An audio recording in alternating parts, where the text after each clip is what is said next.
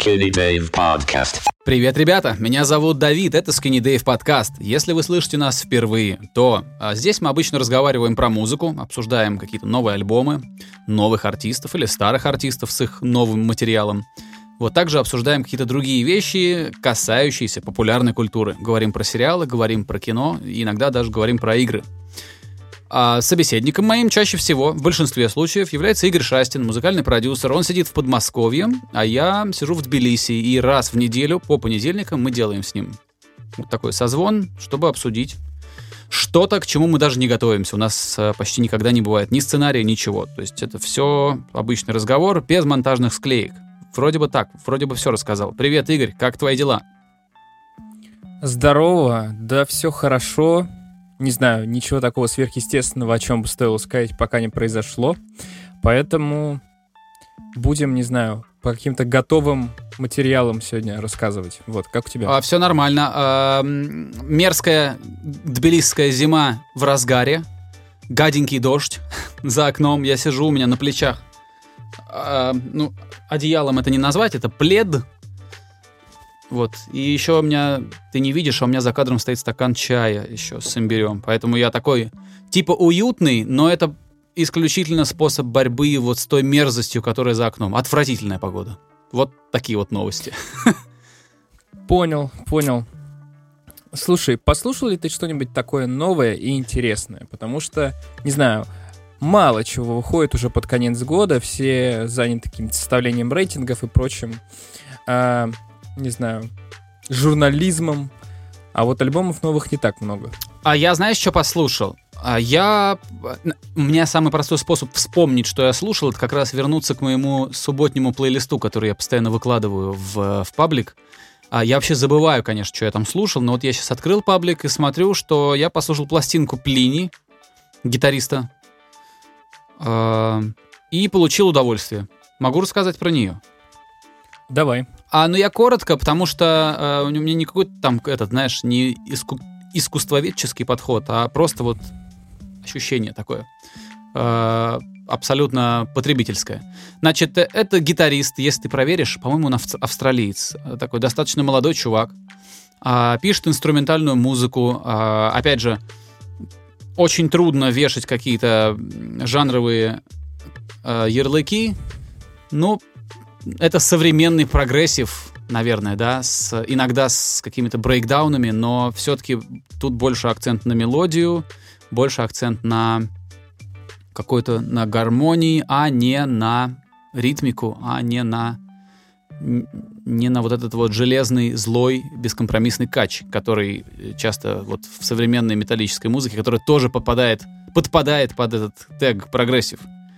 Ну вот он такой мелодичный, такой немножко приджазованный, интересный чувак. Я послушал пластинку с огромным удовольствием.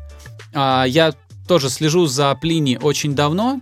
А, Точно не помню когда, но мне кажется, с первых релизов. Вот как я случайно где-то наткнулся на него, и так, так он и попал ко мне в плеер. И когда у него что-то выходит, я это, ну, без спешки, не, не специально не жду, но как только вижу, обязательно слушаю. Замечательная музыка. э, Очень мне нравится, что там сочетается а, и какая-то молодая злость, потому что там все-таки есть низкостройные гитары, есть эти брейкдауны, а есть эти сложные барабаны, которые у меня приятель в Штатах один раз сказал, что это как будто, как будто роботы занимаются сексом. Вот, типа, такая, так, так для него звучит современный металл. А, это все присутствует у Плини, но оно очень вспомогательную функцию носит. В основном, конечно, он больше про мелодию, про интересные технические решения, про то, как он работает со звуком. Это, это такая в, каком-то даже смысле задротская гитарная музыка, но при этом лишенная вот этой элитарности, ее можно, можно понять, даже если вы никогда в руках гитару не держали. Вот. а, альбом называется, надо же название альбома сказать, а я наизусть это все не запоминаю просто никогда. Ну, сейчас открою, вот где я, где я его слушал. Какое-то супер простое название. Я даже его где-то публиковал у себя в Твиттере. Нет, Игорь, я должен сейчас полазить и поискать. Если тебе есть что, что Мне сказать. Занять паузу чем? Да, Хорошо. да, да, да, я пока поищу. А, недавно номинантов всяких на премию Грэмми на, ну, как, объявили. И кроме того, что там нет э, Уикенда, и у всех от этого очень сильно бомбануло, э, в общем-то, бомбануло вполне себе не беспричинно. Там есть такой интересный персонаж, который зовут Джейкоб Кольер. А, к чему я к ним, о нем вспомнил? Вот Давид рассказывал про то, что у Плини классные гармонии и вообще очень музыкально все это звучит. Так вот, Джейкоб Коллер э, это чувак, который делает совершенно музыку для музыкантов. То есть она очень э, хитро выкрученная, очень умная, очень сложная. И несмотря на то, что она вот такая вот очень узкопрофессиональная, да, то есть там сложные всякие гармонии, э, всякие полиритмы и прочие поли, поли штуки, она стала номинирована на Грэмми, это очень здорово, потому что, ну, даже вот с такой вот сложной музыкой можно быть услышанным, это круто. Джейкоб Коллер, на самом деле, э, он в первую очередь, наверное, известен широким относительно массам за счет того, что он продвигал концепцию негативной гармонии. Э, если вдаваться именно в теоретические подробности, вот он такой плюс-минус новый концепт придумал музыкальный и долго про него рассказывал. Все это на Ютубе есть, в открытом доступе можно посмотреть. Да, Викенда нет, это грустно, это странно, но зато есть такие персонажи, как Джейкоб Коллиер, и это круто. Я вот сейчас открыл Википедию. Значит, оказывается, что Плини это действительно австралийский музыкант, чувак из Сиднея. Э, ему 28 лет. Э, и пока ты рассказывал про Джейкоба Коллиера, тоже открыл, э, тоже молодой чувак, 26 лет. Ну как молодой? По мне так молодой, а для кого-то, может быть, и уже и взрослый. Вот. А, ну, да. а пластинка Плини, о которой я говорил, она называется Impulse Voices. В ней 8 композиций, которые прям нормалек. Э, я своему другу посоветовал слушать э, эту пластинку в машине. Э, почему именно в машине? Потому что ну, у него в машине неплохой звук. Вот, плюс э, в машине, когда ты где-то куда-то куда едешь один, тебя не отвлекают. Ты можешь, ну, как бы не переключаться. Ты можешь как-то вот... Э, если ты куда-то долго едешь, там, 40 минут, например, у тебя есть возможность э, спокойно послушать эту пластинку. И это, наверное, та э, атмосфера, в которой стоит эту пластинку слушать. Она все-таки не, как бы тебе сказать, она не такая, что выхватил ее в какой-нибудь подборке одну песню и все. Классно, когда ты такое маленькое путешествие себе делаешь. Вот. И, кстати, прекрасная обложка. Не знаю, кто ее делал, но в принципе то, что происходит внутри альбома, очень хорошо отражено э, взглядом художника. Я уж не знаю, специально ли это иллюстрировалось под альбом, или это какого-то другого, э, или это какого-то художника работа, которая уже давно существует, и ее подобрали, чтобы оформить то, что записано. Не знаю, но очень классно. В общем, прекра- прекрасная работа, очень зрелая. Чувак очень большой молодец. Буду переслушивать, кстати. Слушай, ты похвалил э, визуальную работу, я тут знаешь, на какой мысли себя поймал? А, когда я вижу какие-нибудь, не знаю, либо артворки какие-нибудь, либо картины, либо какой-нибудь дизайн чего-либо, я, ну, как будто бы я понимаю, что прикольно, а что нет, да, но я совершенно не могу сам себе это объяснить. И нормально, я вчера это вот, хорошо. По, я, понимаешь, я вчера почувствовал какую-то безумную необразованность именно вот то есть на чувственном уровне я типа, мне это нравится или нет, но никакую логику я не могу подключить, и мне это не понравилось. Мне хочется самому себе объяснить, почему мне что-то нравится. Потому что, ну знаешь, какие-нибудь вот эти вот VHS-ные фильтры, типа там, да, в том же самом Инстаграме или где-то еще, они есть у всех, но у кого-то они выглядят прикольно, а у кого-то нет. Mm-hmm. И мне прям захотелось понять, почему оно так происходит. Потому что это, ну это, блин, интересно. Вот. Я думаю, знаешь что? Я думаю, что э, если уверенно разговаривать вот о дизайне, о графике, о какой-то, то нужно прям этим заниматься.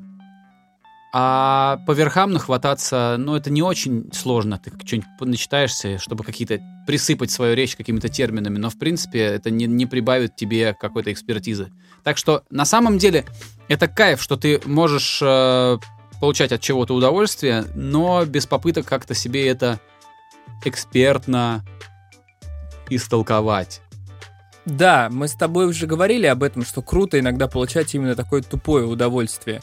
Но вот знаешь, мне кажется, столько всего у нас визуального сейчас происходит вокруг, и это так важно, что на каком-то уровне надо начинать разбираться. Не знаю. Ну, то есть, ну, типа, блин, всем хорошо бы вести грамотно какую-нибудь соцсеть, потому что это важно. А когда ты... Когда у тебя недостаточная насмотренность, или, я не знаю... Может, может быть, когда ты понимаешь, это и есть насмотренность, да, а разобраться ты не можешь. Это уже что-то другое. Наверное. В общем, не, не знаю, знаю, захотелось посмотреть какие-нибудь документалки про каких-нибудь там э, артистов, ну, артистов в смысле там художников или... Это помогает. Я в свое время посмотрел документалки про шрифты Самый известный, наверное, будет про, гель... про Гельветику, да, старый такой. Да, я его тоже смотрел. С огромным удовольствием посмотрел, при том, что я, ну, вообще не разбираюсь э, в этой, в, в типографике. Вот. И еще что-то они делали, кажется, Objectified, да, назывался, называлась еще одна документалка. А я не знаю. Она была посвящена предметам просто, которыми мы пользуемся каждый день. И там, конечно, интервью было у Джонни Айва, который еще при живом Стиве Джобсе работал в Apple. Я, кстати, не знаю, работает ли до сих пор Айв э, в Apple. По-моему, нет. Слушай, насколько я знаю, он как бы ушел, и вроде как он что-то свое основал, но как бы при этом они его могут, если что, звать на помощь. Ну, что-то такое. Ну, в общем, официально он вроде уже не там. Понятно, понятно. Ну, в общем, э, документалки — это как раз офигенная научно-популярная штука, которая помогает тебе хоть немножко понять, что происходит. Э, пока я не забыл, вот ты сказал, что VHS-фильтры есть у всех, но у кого-то они выглядят особенно хорошо, а у кого-то они выглядят типа ни, ни к чему. Я, ни к месту, я, да. я заметил, что а, с музыкой очень клево параллель проводится. Вот согласись, что а, драм-машины, которые а, используются в современном хип-хопе, да, а, и какие-то сэмплы, а, какие-то, ну, набор звуков, а, как бы фундаментальный, он общий. А, да ты, ты узнаешь эти ковбеллы из 808-й э, драм-машины. А, ты узнаешь там ну, снейры. Ты, ты, в принципе, понимаешь, как эти клэпы звучат и откуда они появились. Но при этом у кого-то э, получается плохо делать музыку с этим совсем, а у кого-то хорошо. И в пример, первым, вот кто мне приходит на ум, это Фрэнк Оушен и его материал, и его альбомы. Например, старый альбом Channel Orange, э, угу. в котором вот, ну, очень много готовых решений использовано. Не то, что готовых, но, грубо говоря, чувак не садился и, и не клеил сам себе там слоями сэмплы какие-то. Там очень много того, что уже было. Но то, как оно использовано, то, как оно применено и... Э, ну, как, как мелодически оформлено, очень много всяких штук, оно и превращает это все в очень крутую работу. Channel Orange, кстати, я полюбил... Э, на чистом вот э, ощущении, на чувствах. Я не, не понимал, мне такая музыка тогда не нравилась. Это было... А, Игорь, посмотри, пожалуйста, когда вышел Channel Orange. Можешь? Мне кажется, год 12 Ну вот прикинь, это уже 8 лет назад. Вот тогда я еще... В 12 году я еще, в принципе, гитарную музыку слушал, и остальное меня не очень так уж и интересовало. Но я вот послушал этот альбом и удивился, что почему так здорово, почему вроде бы я не люблю все это, вроде бы я не люблю вот, вот эти все звучки из драм-машин, а тут мне так нравится все. Вот это как раз потому, что ты чувствуешь, что что-то здесь сделано круто, а объяснить себе не можешь. Или как в кино, смотришь, не можешь оторваться, но не знаешь, какие приемы э, там, какие шестеренки там крутятся, чтобы тебя удержать, но ты смотришь и не можешь оторваться. Да, все правильно. В 2012 году вышел Channel Orange. Замечательная пластинка, я. мне и... очень нравится. Слушай, ну это было вам, в общем-то, это было вполне себе откровение. Она и Грэмми получила, и открыла для широких масс Фрэнка Оушена, который потом и Блонд выпускал, и экспериментальный такой Блонд, релиз Blonde, Endless у него Блонд был. офигенный тоже. Блонд офигенный, да. Там он причем еще концептуальный. Это все очень здорово. Не, Фрэнк Оушен очень большой артист. Хочется, чтобы у него что-нибудь новое вышло. А он еще... Ты же знаешь, что он еще ведет достаточно затворческий... Или затворческий? Как сказать? Затворнический. Короче, он затворник. Да, затворнический образ жизни. То есть он мало что говорит. Он, э, по-моему, не особо на какие-то публичные мероприятия ходит и все вот в этом духе. Так что чувак абсолютно на своей волне. И это круто. Я это дерьмо обожаю. Мне нравится, когда никто не бегает сверкать лицом в каждое YouTube-шоу, просто чтобы у него не падали гонорары. Вот это меня, сука, прям бесит. Ты просто насквозь это все видишь, понимаешь, что эти затраханные люди ходят из шоу в шоу, из проекта в проект, просто чтобы у них не падали ценники. И это прям, ну, ну надоедает, короче. А такие люди, которые, знаешь, там спрятался у себя где-нибудь там на ранчо, да, или там в, в подмосковной хате в своей там и, и клеишь биты сидишь, или музыку какую-то делаешь, и не гоняешься ни за кем, и не заискиваешь, и не хитришь. Да, ты чуть-чуть там, чуть-чуть меньше э, вокруг тебя шума, но зато душа на месте, я не знаю, как правильно сказать. Рика классно рассказал а, сто лет назад, мы делали подкаст, и он куда-то был приглашен э, поснимать. По-моему, это было что-то вроде то ли ВК-фест. Нет, ВК-фест он в Питере, да, происходит?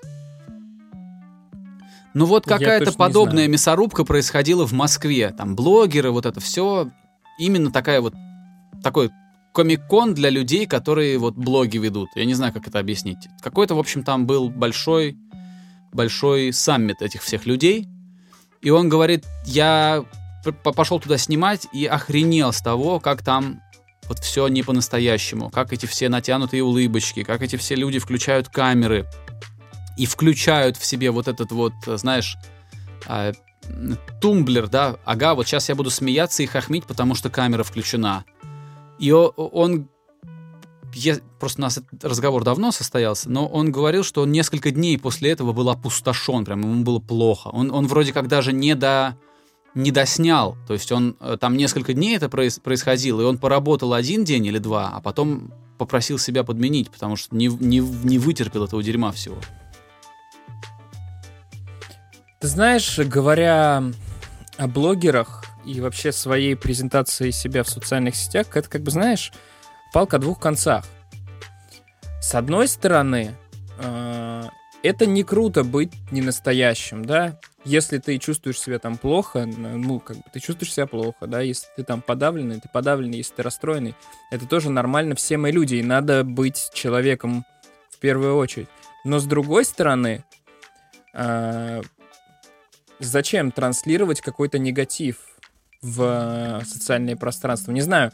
Я, например, когда мы стараемся с тобой, когда мы с тобой записываем подкасты, я стараюсь как-то, несмотря на то, что хреновое у меня настроение или нет, я все-таки стараюсь э, более-менее на позитивной ноте это все провести. То Не самое. всегда это получается. То же самое Да, иногда мы с тобой оба хандрим, но я даю себе отчет, то, что э, мне кажется, мне не хочется вот этот свой негатив распространять людям. С какой-то стороны, можно даже сказать, что это, в принципе, лицемерно, как ты говоришь, да, про натянутые улыбки на этом фестивале. Но, с другой стороны, и так много всякого дерьма, не надо добавлять еще. Поэтому, да, я понимаю, когда такая большая концентрация этих блогеров, которые э, искусственные, скажем, это не круто. Но с другой стороны, они искусственные не без причины. И это тоже можно понять. Ну Что, типа, люди на работе, да? Ну, в общем-то, да. Ой, как бы знаю. так оно и есть же. Ну, тут, наверное, вся проблема в том, что э, мы-то привыкли к социальным сетям как к чему-то, что твое, а блогер воспринимает социальные сети как нечто, что работа. То есть для него это и есть его шоу. Грубо говоря, Да, Иван Ургант, наверное. когда он заходит в студию своей программы э, вечерней, он включает себя как ведущего. Он, ну, типа, оп, и все. Ему надо час веселить как-то людей, сделать так, чтобы никто не думал о плохом, пока они смотрят это шоу. Потому что люди приходят за отдыхом к Урганту по вечерам. Ну, например, да? И, наверное, то же самое, тоже касается и людей, у которых блог — это и есть их бизнес. Ну да, но все равно я, я при этом очень хорошо понимаю, э, что имел в виду Рика. И Да, очень конечно. хорошо понимаю вот это чувство, когда ты, типа, ну прям вот сильно не в своей тарелке, и видишь, как все фотографируются, там, выбирают позы, и прям это, это... Я думаю, что, знаешь как, это вопрос э, степени, то есть насколько это, как, это, как выкручены эти эмоции, как это все выглядит. Потому что слегка, просто для того, чтобы, знаешь, быть, быть удобным и доброжелательным собеседником для других, да, чтобы в публичном поле как-то, ну, смотреться нормально, да, не, не, не нагружать своей персоной никого, легким быть. И другое дело быть таким, знаешь, когда вот взяли и кнопку э, сатурации выкрутили просто до 100, и ты такой весь э, вырви глаз, просто весь такой позитивный, веселый. Вот это меня бесит, когда слишком. Ну да.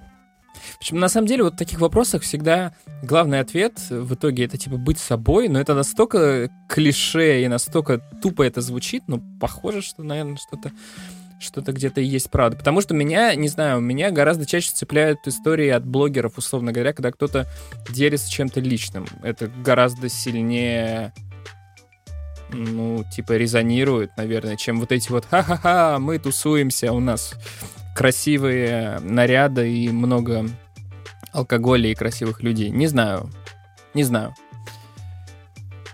Мне кажется, далеко мы куда-то ушли от этого всего. Ну, слушай, я думаю, знаешь что? Я думаю, что э, ошибкой будет э, думать, что если ты не такой не веселый, не позитивный и не агрессивный, да, такой, «Эй, привет!» там, ну, понимаешь, да, я Джонни Ноксвилл, и сейчас я буду, там, не знаю, бить быка по мошонке. А, типа просто, чтобы любой ценой какой-то заработать там хайп. А, будет ошибкой думать, что только так можно быть интересным для публики. Ты можешь быть, наоборот, э, типа каким-то супер концептуальным, супер на своей волне, и при этом быть, о- оставаться интересным, и быть, иметь свою, свою аудиторию благодарную. Вот. Типа способов много. Да, я согласен. Проведу небольшую параллель Мгм. со всем этим делом и, и возвратимся к музыке А я съем мандарин. одновременно. Это хорошо. Приятного тебе аппетита. А, спасибо. мандарином. Короче, э, российский звукорежиссер Илья Лукашев, о котором мы достаточно часто если говорим, в последнее время активизировался в Инстаграме. Он стал проводить там э, вопросы и ответы. Вот. И отвечает на очень-очень-очень много вопросов. Поэтому всем рекомендую подписаться на его Инстаграм, потому что там действительно полезная информация. Например, я даже сделал себе скриншоты какие-то на случай важных переговоров. Например, он рассказывал там, по каким критериям искать э, место для студии, какими э, лимитерами пользоваться, как прокачать свой музыкальный слух. В частности, он посоветовал платформу, которая называется Sound Gym. И я ее попробовал. Это достаточно... Если... Я не знаю, как э, о пользе этой платформы, но это прикольно. То есть там, когда ты вот только ее включаешь, тебе предлагают три режима. То есть там надо слушать, насколько панорама завалена влево-вправо, слушать частотные пики, угадывать, ну, где они происходили. То есть ты слушаешь измененную запись, Да-да-да. эквализированную, и оригинальную. Как у меня И было, еще- когда я учился в- онлайн на курсе вот этот Королевский институт Белфаста, университет Белфаста. Там была Мгм. программа а, критическое слу- critical listening, знаю, критическое слушание для студио продакшена, как-то так. И там ровно вот что ты говоришь, то есть Да, да. у- у- э, время срабатывания компрессора угадать, панораму на сколько процентов куда, частоты, вот это все. Да, э, платформа это называется Sound Gym. Что-то там есть бесплатное. Gym ну, как качалка, да, подписке. Да, да, да, да.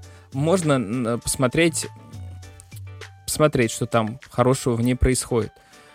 Вот.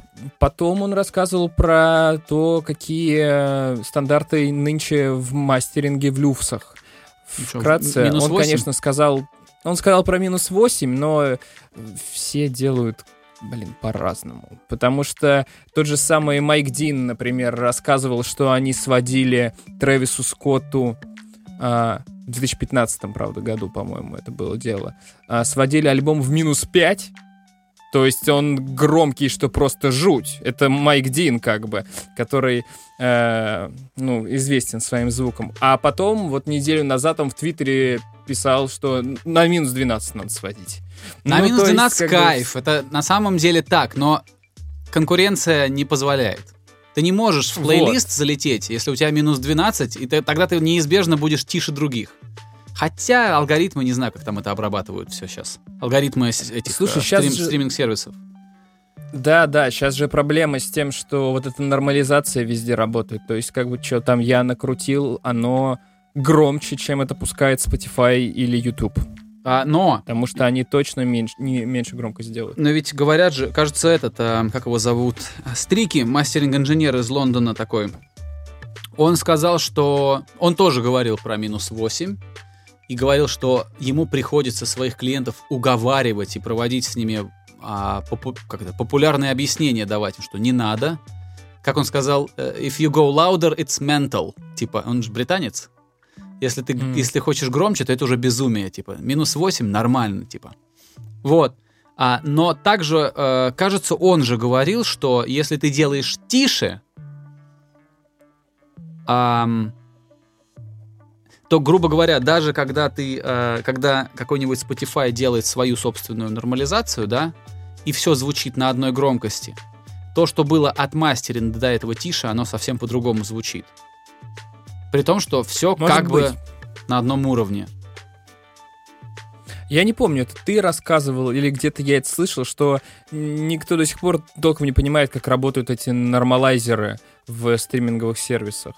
Ну, как, Что, я типа, думаю, что сейчас уже есть понимание, потому что появился софт а, на том же, а, как он называется-то, замечательный сайт, Ах, Plugin Alliance. Вот, там ты можешь прям по подписке сразу купить платить а, стандартную цену и пользоваться вообще всем. Вот, но я старовер, поэтому я покупаю отдельные плагины, когда появляются скидки. Вот, и, значит, там есть софт, который тебе прям вот в, в твоем э, секвенсоре, не знаю, в чем ты работаешь, там, ты в Аблетоне, да, а, Мгм. ты открываешь плагин, и он тебе сразу, ты просто щелкаешь, и он тебе показывает, как ты будешь звучать на Spotify, на Apple Music, а, там, на Tidal. То есть, Прикольно. а, да-да-да, я не помню точно, как это называется, я, ну, мне пока кучу другого надо купить, я пока об этом, вот, об, об этой конкретной игрушке не думаю, вот, но она есть. То есть вот эта штука, которая позволяет тебе послушать, как твой мастер звучит на разных платформах с их внутренними ограничениями. Вот, это полезная штука. Таким образом, можно сделать вывод, что это уже как бы и не секрет, если уже софт появился. Может быть, может быть. На самом деле, относительно купить, блин, мне что-то так стали нравиться плагины от Waves Factory. Прям тоже руки чешутся, а у них есть там крутые штуки. А вот, заканчивая, наверное, историю с аудиоинжинирингом, в общем, и относительно мастеринга, все лимитируют уже на половине микса. Вот от, от многих уже людей я это слышу. Типа все начинают клипы убирать еще на середине микса. То есть как бы они миксуют уже в лимитер. Так это, ну, это это вообще... Я честно тебе скажу, я не знаю никого, ни из моих знакомых, ни из тех людей, которые, типа, у которых я там на Ютубе подсматриваю что-то, известные инженеры, они все начинают сводить уже в... в- то есть у них на мастере уже есть э, их тракт, который они Мгм. потом немножко могут туда-сюда подвигать, что-то там, какие-то изменения внести, но очень многие звезды начинают проект уже сводя туда прям сразу, сразу, чтобы слышать, как все звучит с их обработкой на мастершине. Да, если даже они сами не мастерят все это дело, все равно они уже что-то делают. Да-да-да, чтобы примерно понимать, э, примерно понимать, э, как оно будет работать с лимитером с тем же. Причем э, кто-то э, использует максимально тупой лимитер на мастершине, максимально такой вот примитивный, типа Waves L1, а, чтобы именно понимать, что если вот если с ним если с ним нормально звучит, то все остальное будет блесте, блестяще, типа с, с- с- с этим миксом работать. Если ж- ж L1 а, себя ведет нормально на мастере, то типа более умный а, более умный софт еще лучше будет с этим работать. По поводу громкости, Игорь, пока не забыл. Э, замечательный звукорежиссер, микс-инженер Сербан Гинеа, о котором мы иногда говорим. А, не помню, у тебя лицо такое, как будто ты не помнишь. Я не помню. Сербан Гинея — это микс-инженер румынского происхождения. Это звезда.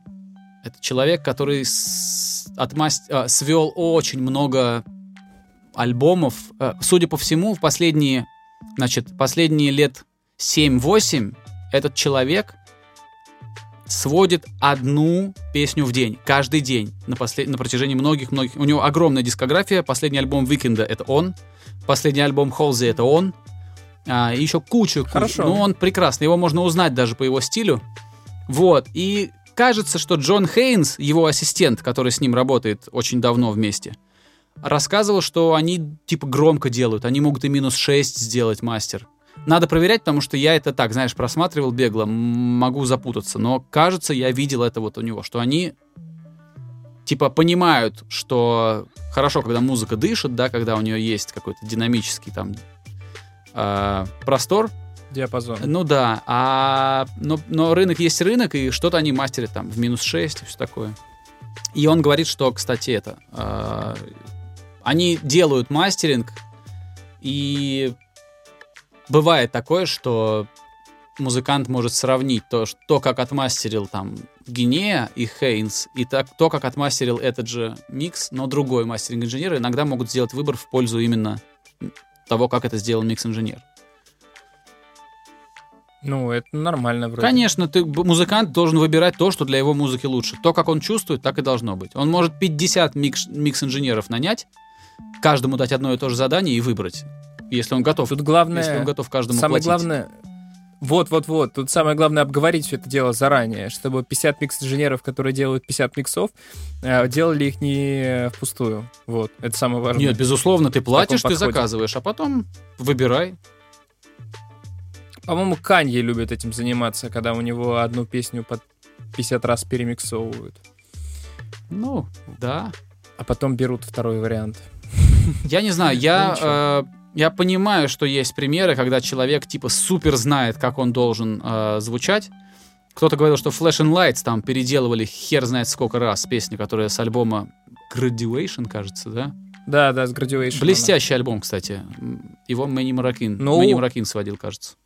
Он был, мне Марк кажется, переломным таким альбомом в его карьере. То есть после него о нем заговорили как именно О большом артисте? большом артисте, да. Не, не о таком крутом, типа, чуваке, просто который там поет песни про Бога и что-нибудь еще, а именно о большом артисте. Там же был еще, у них было негласное соревнование с 50 Cent на тот момент. 50 Cent же был очень сильно на волне, и вот, а Kanye West, наоборот, был чуть-чуть больше в тени. Да и вообще у него был... Тогда же вот это гангстер-рэп, все вот это говно, а Kanye West в пинг пола как бы. И он такой немножко вот э, такого ботанства, что ли, внес в тусовку на тот момент. Может быть, я не знаю. И как раз когда... Ну, ну, я рассказываю, что я слышал. И когда вот вышел Graduation, он выходил в один день с альбомом 50 Цента, и когда он его обогнал, это было, это было большое событие. А потом уже началось 808 Heartbreak, где начались эксперименты, которые очень сильно повлияли на звучание последующее. Вот видишь, Игорь, Autotune. а, я не знал, что Heartbreaks and 808 или 808s and Heartbreaks, что он вышел после Ну да. Graduation. Я думал, они типа... После-после. Но- У него а, College Dropout, потом а, Late Registration, Graduation, 808, Beautiful Dark Twisted Fantasy, Jesus и вот Аминь. дальше. То есть, Jesus, 800 сука, мой любимый альбом. ну видишь, у, у него вот он, он дошел, он шел, шел, шел, шел, шел таким традиционным путем, выпустил Graduation, он был, наверное, вот ну, такой точкой его первого периода, и там даже визуально обложки были с этим вот медвежонком. В, на 808 там чуть-чуть есть к этому отсылки, но все равно нет. И там уже началась трансформация такая мощная, именно и эмоциональная, и, эм, и эмоциональная, и музыкальная. А Так что Канье очень сильно повлиял. Э, на да, но я к чему говорю? К тому, что ходят слухи о том, что этот чувак там может 70 вариантов э, бита послушать. Типа 7, там очень много. Э, с, с одной стороны, я типа понимаю, что ну, гениальность такое сложное слово, я бы не стал им разбрасываться, но типа одаренный человек может себе позволить такие заскоки, да, когда, грубо говоря, ты можешь сделать 70 всяких тестов, 70 версий припева, да, главное, чтобы в конце у тебя получился Flash and Lights, который вся планета слушает, ну, грубо говоря. Вот, но Ну при да. этом я такой подход презираю, я не люблю нерешительных артистов, я не люблю артистов, которые переделай, переделай, переделай, переделай. Не то, что не люблю, а мне кажется, что вместо того, чтобы возиться палкой, вот ковыряться в одной и той же песне, там, препарировать ее несколько месяцев, лучше выпустить ее и учесть все ошибки там, и учесть все свои соображения в, в работе над следующими треками. Но это моя такая позиция. А, ну, видишь, для кого-то она работает, для кого-то не работает. Вон, если брать э, такой, далеко не ходить за примером, э, кто говорил, по-моему, э, Любим, который делает музыку для Little Big. Для хлеба.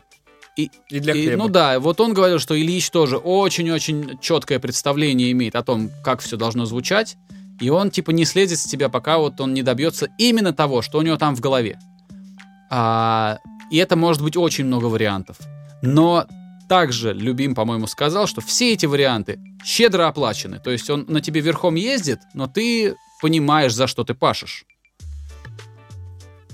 Ну, если мы Нет, это подход, который имеет да, я, место. я согласен, что если Вполне. уж ты такой требовательный, то будь готов за свои а, эксперименты, поиски платить. А то иногда, знаешь, э, есть малоопытные инженеры, малоопытные там битмейкеры, которые соглашаются на фикс на какой-то, да? Одну сумму берут, а потом их и в хвост, и в гриву несколько месяцев мучают. А давай вот это, а давай вот то, а давай поправим. А в итоге еще песня ведь потом не выходит. Ну да, бывает такое. Послушал я для нашего, на- для нашего сегодняшнего подкаста альбом Янгблада. Ага. Кстати, Мне, Сербан Гния и его тоже сводил. Может быть, не, не, не круто. все песни, но Э. точно какие-то из них. не узнаю уж, как правильно говорить, Янгблад или Янгблуд, но Янгблуд, мне кажется, каким-то совершенным извращением, поэтому, простите, я буду говорить Янгблад. Хотя, может быть, у них там какой-нибудь Уэссексе или Йоркшире а, они исковеркают это слово иначе.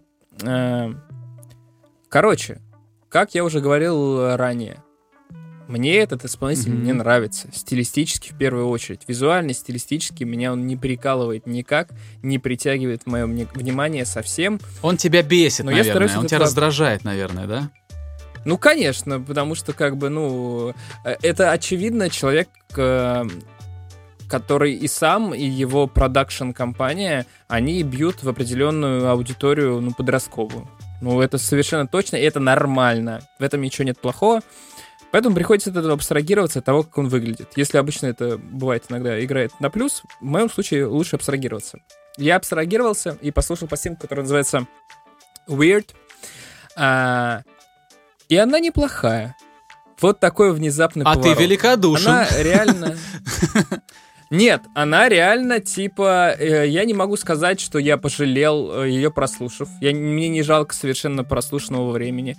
У чувака очень крутые вокальные данные. Да, Он да. и с хрипотцой, и таким а-ля фальцет, и как угодно. То есть поет он очень круто. И это, пожалуй, его вокал — это главная а, позитивная нота этой песни. Ой, нота этого альбома. При этом, э, в целом, это такой очень мейнстримный и доступный рок. Ну, то есть, как а бы мне это кажется, типа это поп рок. с гитарами просто какой-то такой. Ну, знаешь, может быть, это и поп с гитарами, но все-таки мне как-то, знаешь, для меня это все-таки скорее очень доступный рок, чем поп с Мгм. гитарами. Хотя это одно и то же, это вопрос того, как это Да-да-да, назвать. те же только в В профиль. целом, приятно, что там есть, чувствуется, что какая-то британскость в этом. Там очень часто, ну ладно, бывает, он сваливает- сваливается в какой-то типа spoken word такой, который любит какие-нибудь британские панки использовать, когда что-то там играет, а они там декламируют какую-нибудь историю про революционную борьбу или что-нибудь еще. Э, О чем он там пел, я точно не помню, но суть, наверное, все уловили. Я думаю, понятно, о чем речь. И очень странный момент, но на альбоме часто есть какое-то такое карнавальное, шутовское настроение. Знаешь, как было у Panic at the Disco на первом альбоме. То есть это как будто намеренная игра в какое-то шутовство, и это прикольно. Да, может быть, это очень поверхностная какая-то такая и очень в лоб играющая идея, именно вот такие мотивы использовать карнавальные. Но что-то давненько этого не было, и, наверное, кому-то будет это все дело впервой. И будет прикольно. Хотелось бы отдельно э, выделить песню, которая называется Cotton Candy. Очень классная песня с очень мелодичным, запоминающимся припевом. На мой взгляд, она самая крутая здесь. А самая не крутая песня — это песня с Машин Ган Келли. Потому что ты предвзят. Machine Gun Kelly нет, Machine Gun Kelly э, очень плохой, очень плохой. Я и альбом... А мы говорили про его Да. альбом? Очень плохо. Вот там очень все плохо. А Yungblud, он противный чувак, мне он не нравится, но у него все неплохо.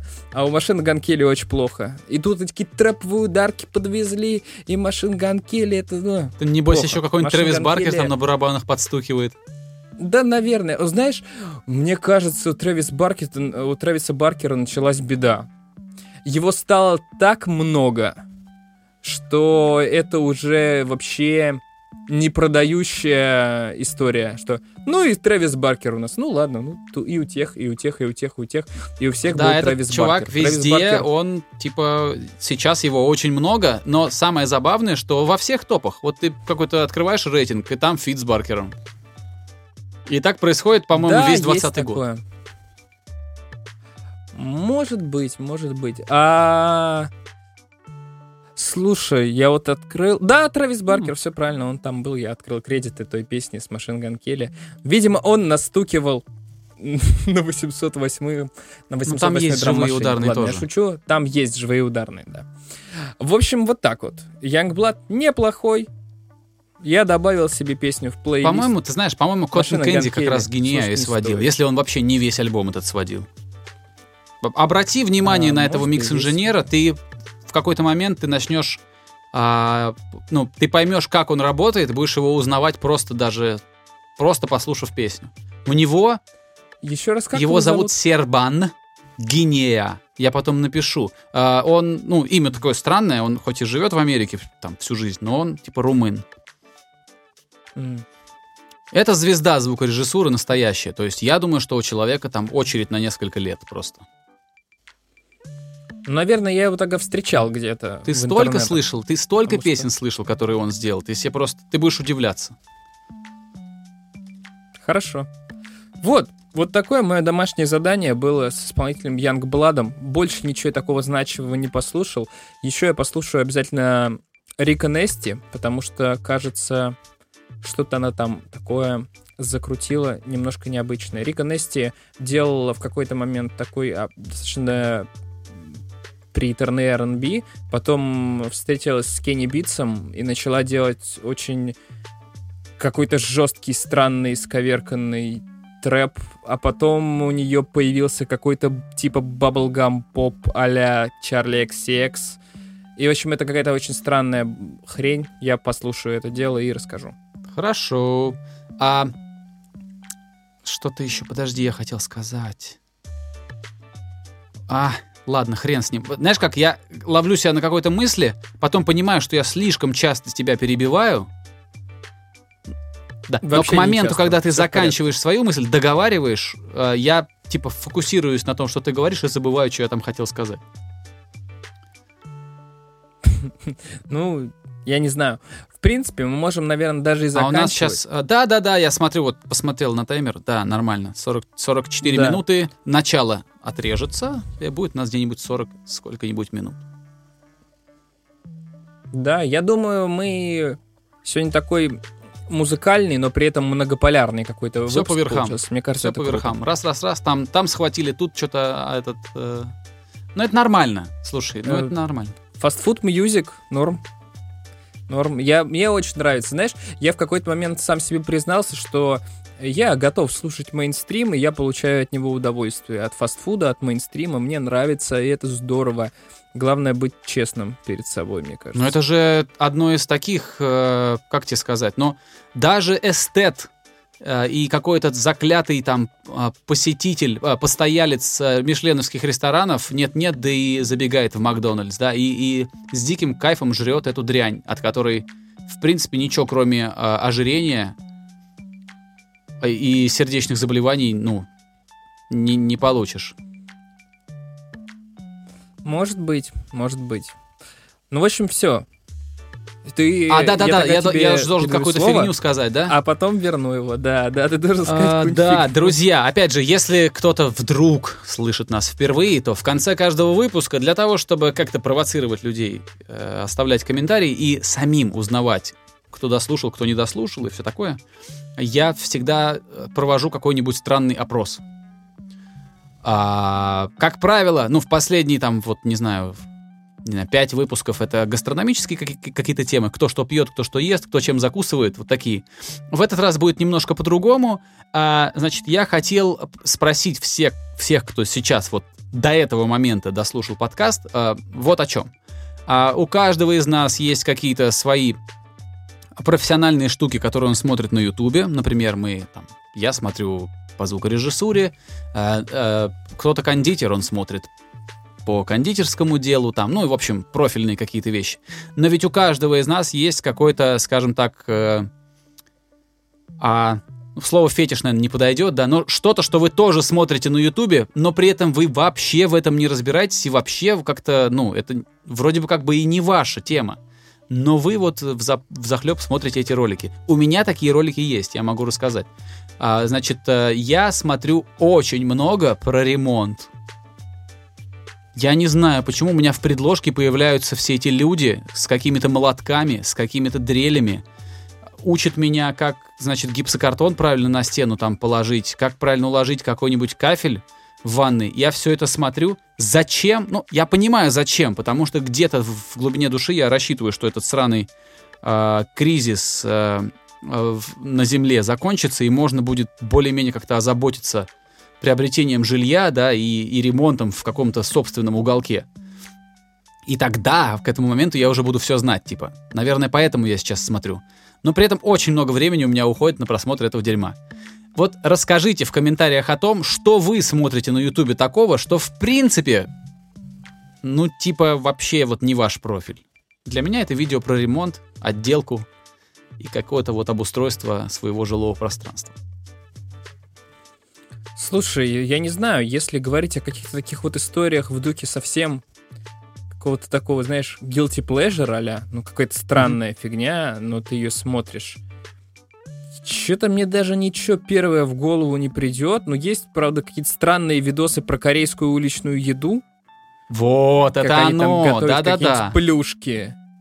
Вот это прикольно, я не знаю, корейцы что-то они, они как-то у них это очень аппетитно получается. И, наверное, вот именно из странного, такого откровенно странного, ни там ни про культуру, ни про какую, ни про игры, ни про что такое, я, наверное, скажу про вот этих вот корейцев, которые готовят уличную еду. Это очень залипательная фигня, и это прикольно. Короче, Игорь, пока я не забыл, ты просто обязан найти на Ютубе канал, который называется Aiden Films. Aiden, A-D, Эйден. A-D-E-N. Четыре буквы. Aiden Films. Там больше миллиона подписчиков. И этот канал прославился в свое время, знаешь, благодаря чему? Благодаря тому, что там человек с хорошей камерой просто ходит в рестораны. э, и очень много в Азии. Ну, не только. Там и Европа тоже есть, но очень много в Азии. И просто снимает, как э, повара, а, шефы готовят для него еду и подают. То есть он это просто такое вот залипательное приготовление еды, а, причем приготовление этой еды какими-то очень клевыми профессионалами. Очень много из Японии, очень много всяких штук, и э, везде а, это именно такое, как бы сказать-то, ну когда прям вот при тебе, у тебя перед тобой этот э, горячий такой, горячая штука, не помню, как она называется. Короче, Я тоже не помню. Повар прямо у тебя перед глазами все это готовит, все это крутит, там какой-то достает мраморный стейк, тут же кидает. Вот, очень красиво снято, очень аутентично, а главное, без фоновых комментариев. Это, эти видео могут смотреть люди из любой точки планеты, потому что там нет э, голоса за кадром. В последнее время канал немножко испортился, потому что этот чувак начал сам готовить. А и, и, и у него это получается гораздо хуже, чем у тех людей, к которым он ходил есть. Вот, то есть он вроде старается, да, у него какие-то там красивые, он выбирает себе локации, но все равно видно, что все-таки он оператор, а не шеф. Вспомнил еще одно странное дерьмо, которое я смотрю. А Есть канал, где чувак ходит, ну он типа американец, но разговаривает на китайском, на всяких разных диалектах. И он подходит к каким-нибудь китайцам и начинает говорить с ними на китайском. И они типа, вау, ты, мол, так круто говоришь. И в этом весь контент канала. И вот я не знаю почему, но иногда это, эту фигню я тоже поглядываю. Ну, иногда, ну, типа, там, не знаю, раз в месяц. Но я подписан. Ну это вот. забавно. Друзья, так что правило такое в этот раз. Все пишем а, в комментариях, где бы вы нас не слушали. Напишите в комментариях, что вы смотрите такого на Ютубе, что в принципе никак, ни, никакой логики под собой не имеет. Вы зачем-то это смотрите, зачем-то в это залипаете, но при этом можете легко существовать и без этого. Вот, такое вот у нас сегодня. А буду говорить вам до свидания. Пожалуйста, берегите здоровье, смотрите по сторонам. И, ну, да- как это называется? Соблюдайте меры предосторожности, носите маски, не будьте мудаками, которые ходят, кашляют на всех, распространяют эту заразу. В общем, будьте здоровы и берегите всех, кто вокруг. Пока. До скорого. Skinny Dave Podcast.